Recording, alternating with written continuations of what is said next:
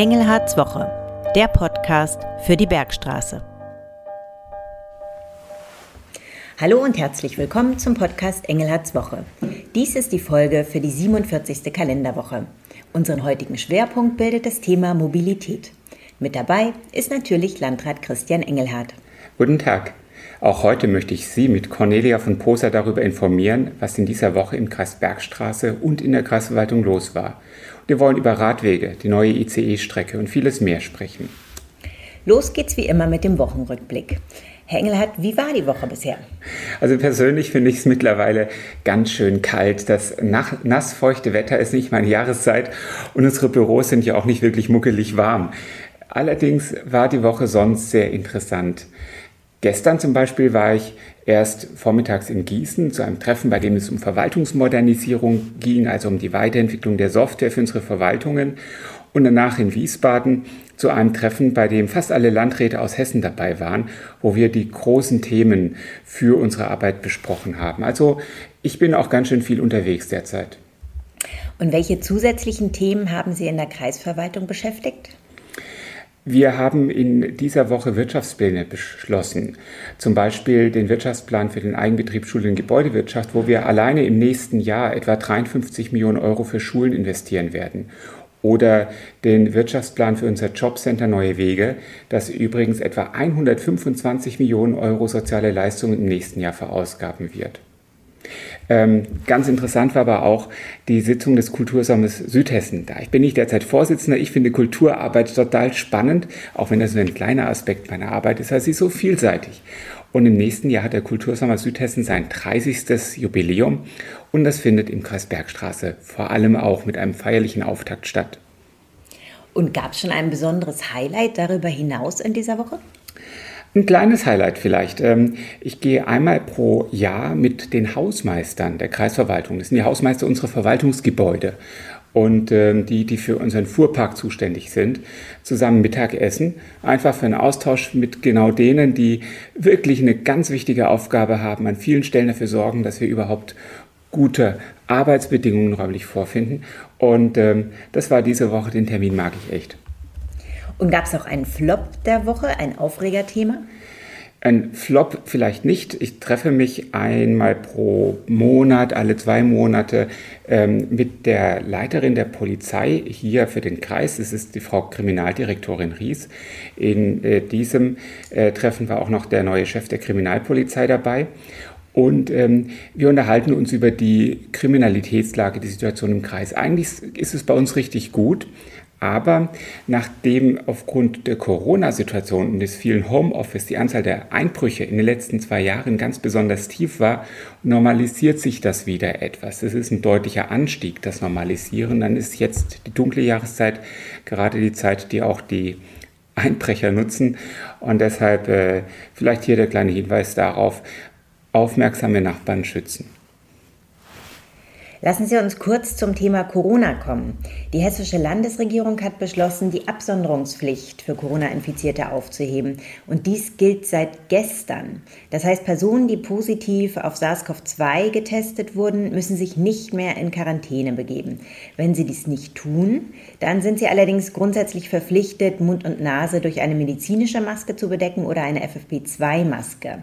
Es wird aber dringend empfohlen, sich freiwillig abzusondern. Was halten Sie von?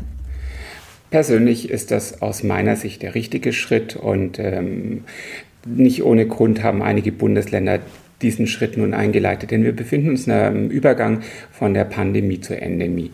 Das heißt, die Situation normalisiert sich und wir müssen auch normaler mit Corona umgehen als in den letzten zwei Jahren.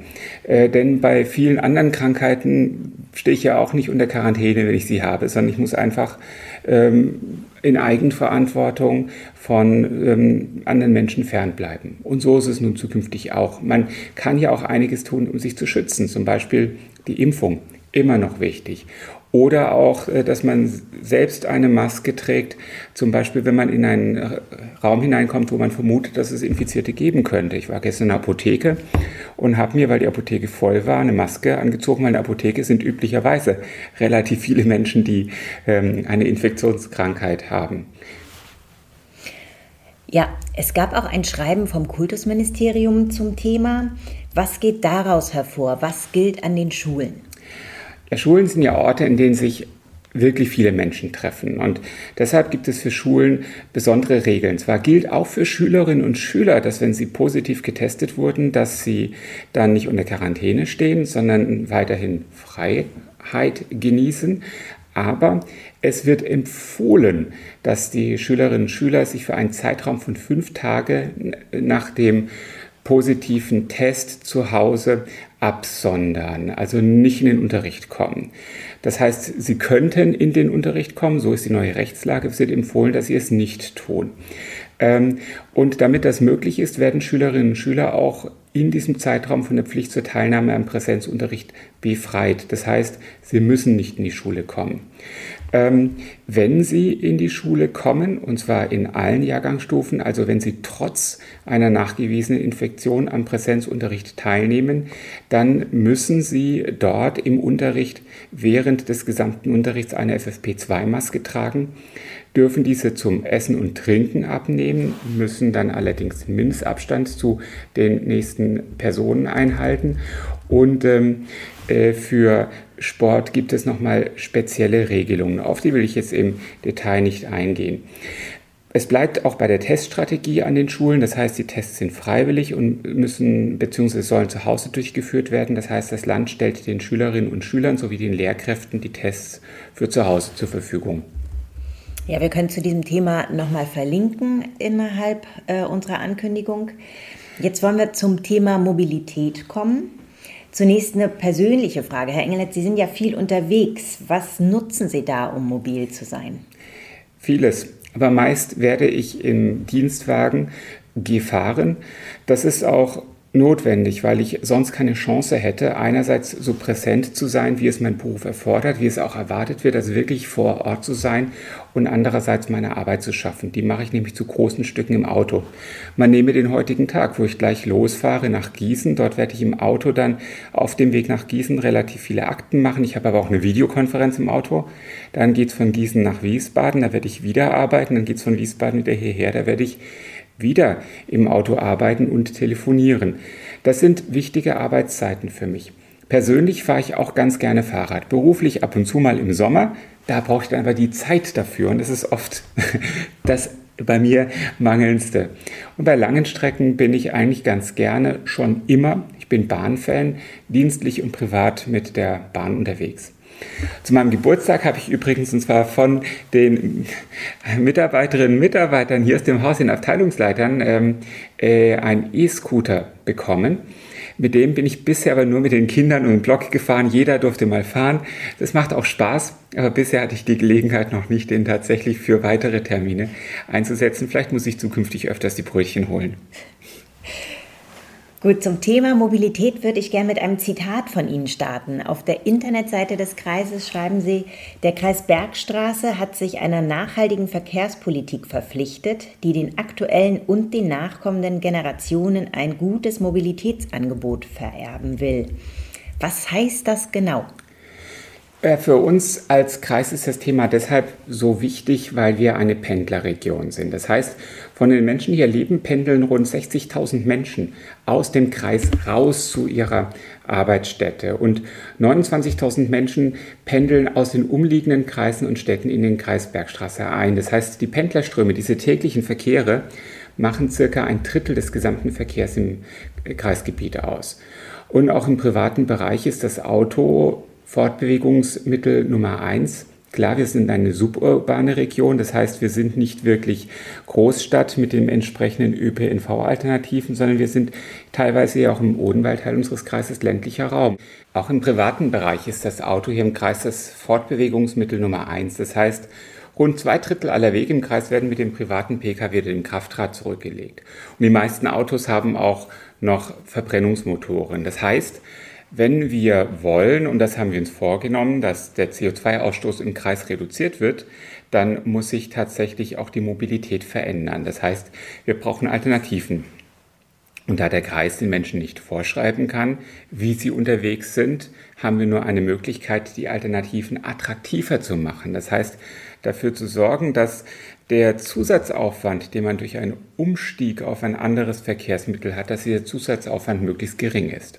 Was machen wir? Wir haben einen Nahverkehrsplan und dieser Nahverkehrsplan, den wir auch schon kräftig im Umsetzen sind, der sieht vor, dass wir die Vertaktung, die Angebote im Nahverkehr weiter verbessern, auch wenn das ganz schön fordernd ist. Dazu komme ich ja auch gleich noch einmal. Dann haben wir ein Radverkehrskonzept, mit dem wir ähm, die Radwege, das Radwegenetz, soweit es die überörtlichen Verbindungen betrifft, weiter ausbauen wollen. Und wir fördern die Städte und Gemeinden darin, das ihrerseits zu tun. Und wir haben Aktionen, die den Umstieg auf das Fahrradfahren verbessern sollen. Ich persönlich fahre halt auch echt gerne Fahrrad. Ich glaube, dass das ein gutes Verkehrsmittel ist, nicht nur weil man CO2 einspart, sondern weil es für den eigenen Körper gut ist. Es ist Fitnesstraining, es ist gut für das Herz-Kreislauf-System. Also eigentlich ist es ein echter Gewinn, im Fahrrad unterwegs zu sein. Es sei denn, es ist so nass und kalt wie heute, dann braucht man etwas mehr Überwindung. Deswegen brauchen wir eben alle möglichen Alternativen. Am Ende brauchen wir auch weiterhin das Auto, aber wir arbeiten daran, dass es Alternativen äh, gibt, zum Beispiel indem wir mit den Energieversorgern zusammensitzen und über die ähm, Ladestation Infrastruktur sprechen. Also es muss eben Alternativen dazu geben, dass man das Benzin in den Tank füllt.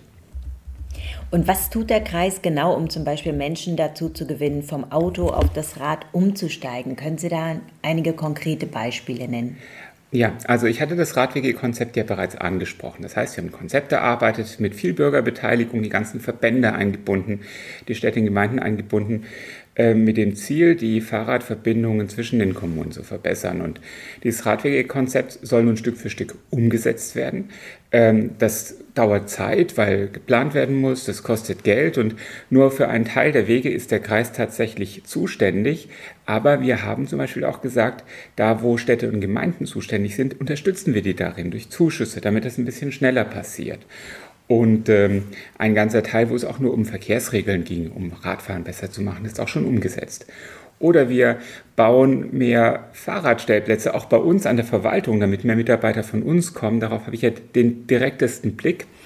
Ähm, oder zum Beispiel haben wir jetzt auch für unsere Verwaltungsmitarbeiter Fahrradleasing ermöglicht, also Jobradleasing.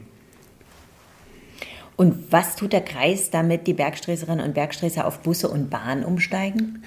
Der Kreis ist ähm, für den ÖPNV als Träger zuständig. Das heißt, wir beauftragen den ÖPNV. Wir haben in den letzten Jahren auch eine deutliche Schippe draufgelegt. Das heißt, wir haben selbst bei kleineren Orten im Kreis die Vertaktung verbessert und äh, geben äh, von Jahr zu Jahr mehr Geld für den ÖPNV aus. Das wird zunehmend fordernd, weil die Finanzlage für die nächsten Jahre nicht unbedingt ganz rosig aussieht. Wir laufen in eine Rezession hinein, aber das größte Problem ist da nicht das Geld, sondern der Fachkräftemangel. Ähm, Im Augenblick fallen auch Verkehre aus, weil Fachkräfte fehlen. Corona befördert das noch ein bisschen und ähm, Deshalb müssen wir da auch über sehr innovative Wege nachdenken. Nicht ohne Grund hoffen die Verkehrsplaner deutschlandweit auf autonome Verkehre und auf Mobility on Demand. Und ich persönlich finde das Thema ganz spannend, möchte es gerne auch vorantreiben, bin hier mit dem VRN auch im Gespräch. Mobility on Demand heißt, es gibt keine feste Linie, sondern es gibt sozusagen Fahrzeuge, die man anfordern kann. Die, also so, ich sage jetzt mal so ein Zwischending zwischen Taxi und Linienbus. Ähm, Taxi heißt, es kommt nur, wenn man es bestellt. Aber es fährt nicht zu jedem Haus, sondern es gibt schon noch gewisse Linien, äh, die abgefahren werden. Und das ist sozusagen vereint ein bisschen beide Welten in einem. Und autonomes Fahren heißt Fahrzeuge ohne Fahrer. Und das ist weiter, als viele glauben.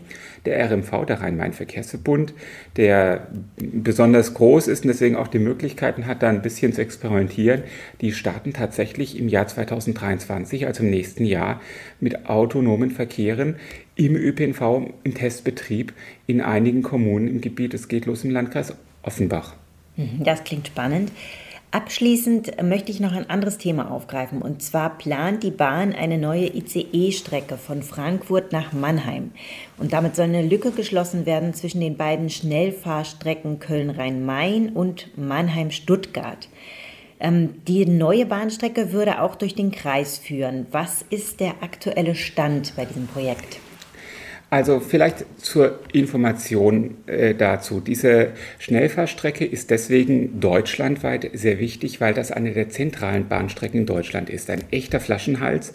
Wer sich mal an die Riedbahn stellt, also an die Bahnstrecke, die von Mannheim durch das Ried weiter Richtung Frankfurter Flughafen fährt, der sieht, da fährt ein ICE nach dem anderen und das ist auch ein Stück weit ursächlich für die vielen Verspätungen, dass unsere Bahnstrecken überlastet sind.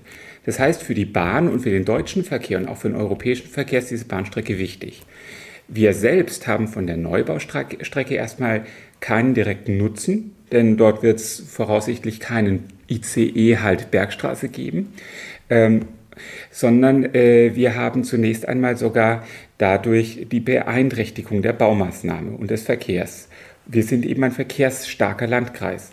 Und ähm, deswegen ist meine erste Aufgabe in dem Zusammenhang dazu beizutragen, dass diese Maßnahme so umgesetzt wird, dass sie möglichst gut mit unseren Interessen, das heißt mit den Interessen der Anwohner dieser zukünftigen Strecke, aber auch mit Naturschutz, Landschaftsschutz vertretbar ist. Ähm, wir haben aber einen indirekten Nutzen, denn diese ICEs verstopfen natürlich die Bahnstrecken an der Bergstraße und im Ried.